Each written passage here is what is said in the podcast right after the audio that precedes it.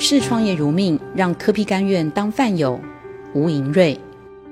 我是吴银瑞，我是全台最大的线下社交平台 eGather 的创办人兼执行长。我开过三家公司，但也失败不少次，也因为这样累积出我今天做的这些成果。在大学的时候，我念的是成大建筑系，那很不幸的，在大一那年，我就因为主科被当而被迫延毕。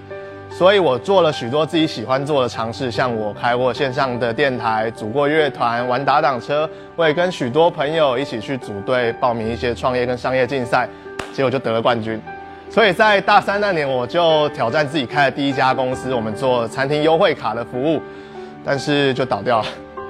那我不服输，第二次我又开了一家餐厅团购网站，一开始做的不错，但是最后也搞了自己负债三百万。所以在研究所那年呢，我再次东山再起，做了一个餐厅行动应用服务的公司。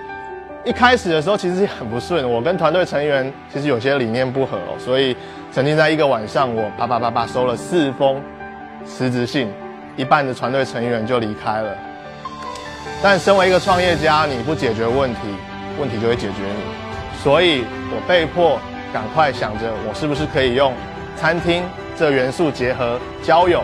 结合在一起，让大家因为用餐认识朋友，也让餐厅不用打折，吸引更多来客。在短短一年半的时间，eGather 上线获得数十万个用户，以及成功发起将近五万场的聚会，甚至连台北市长柯文哲跟他的幕僚团队都愿意主动与我们合作，开启一个跟市民还有网友聚餐的活动，非常的成功。那所以在这几年的经验告诉我。你不只要敢于尝试，而且你要敢想，更要敢做。你如果不把手弄脏，尝试去实践你的梦想，梦想就只是空谈，而且你也会沦为平凡。